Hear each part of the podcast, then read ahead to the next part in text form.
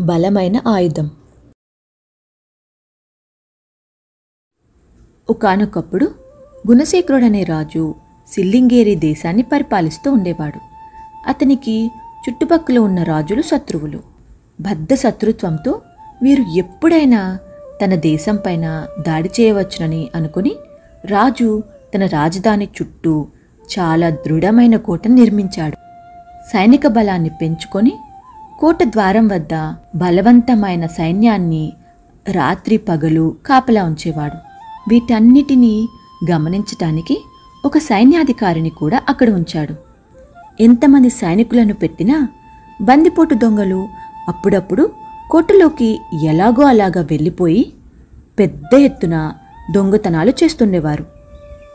ఈ బందిపోటు దొంగల దొంగతనాల్ని ఆపటానికి గుణశేఖరుడు కోట ద్వారాన్ని సాయంత్రం అవ్వగానే మూసివేయాలని ఎవ్వరినీ లోపలికి రానివ్వద్దని ఆదేశించాడు.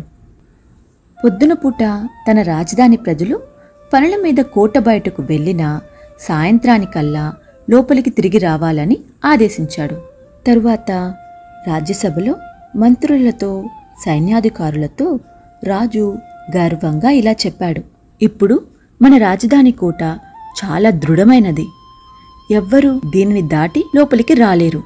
ఇంత దృఢమైన కోటను పడగొట్టే ఆయుధం ఇప్పుడు మన శత్రువుల వద్ద లేదు.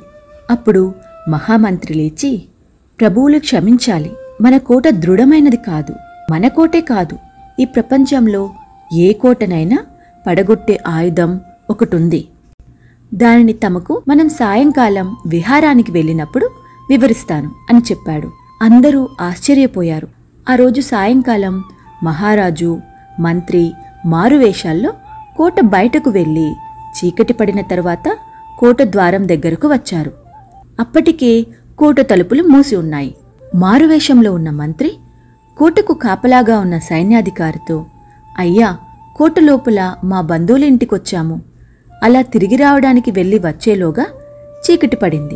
దయచేసి కోట తలుపులు తెరిస్తే ఇంటికి వెళతాము అన్నాడు. వీల్లేదు. ఇది రాజుగారి ఆజ్ఞ.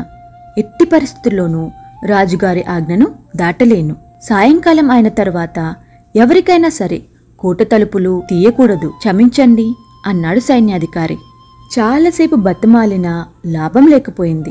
చివరకు మారువేషంలో ఉన్న మహామంత్రి సైన్యాధిపతిని పక్కకు పిలిచి అతడి చేతిలో ఐదు వేల బంగారు నాణాలున్న సంచిని చేతిలో పెట్టి ఇంత ధనం నువ్వు నీ జీవితంలో సంపాదించలేవు. తెలుసుకో అన్నాడు.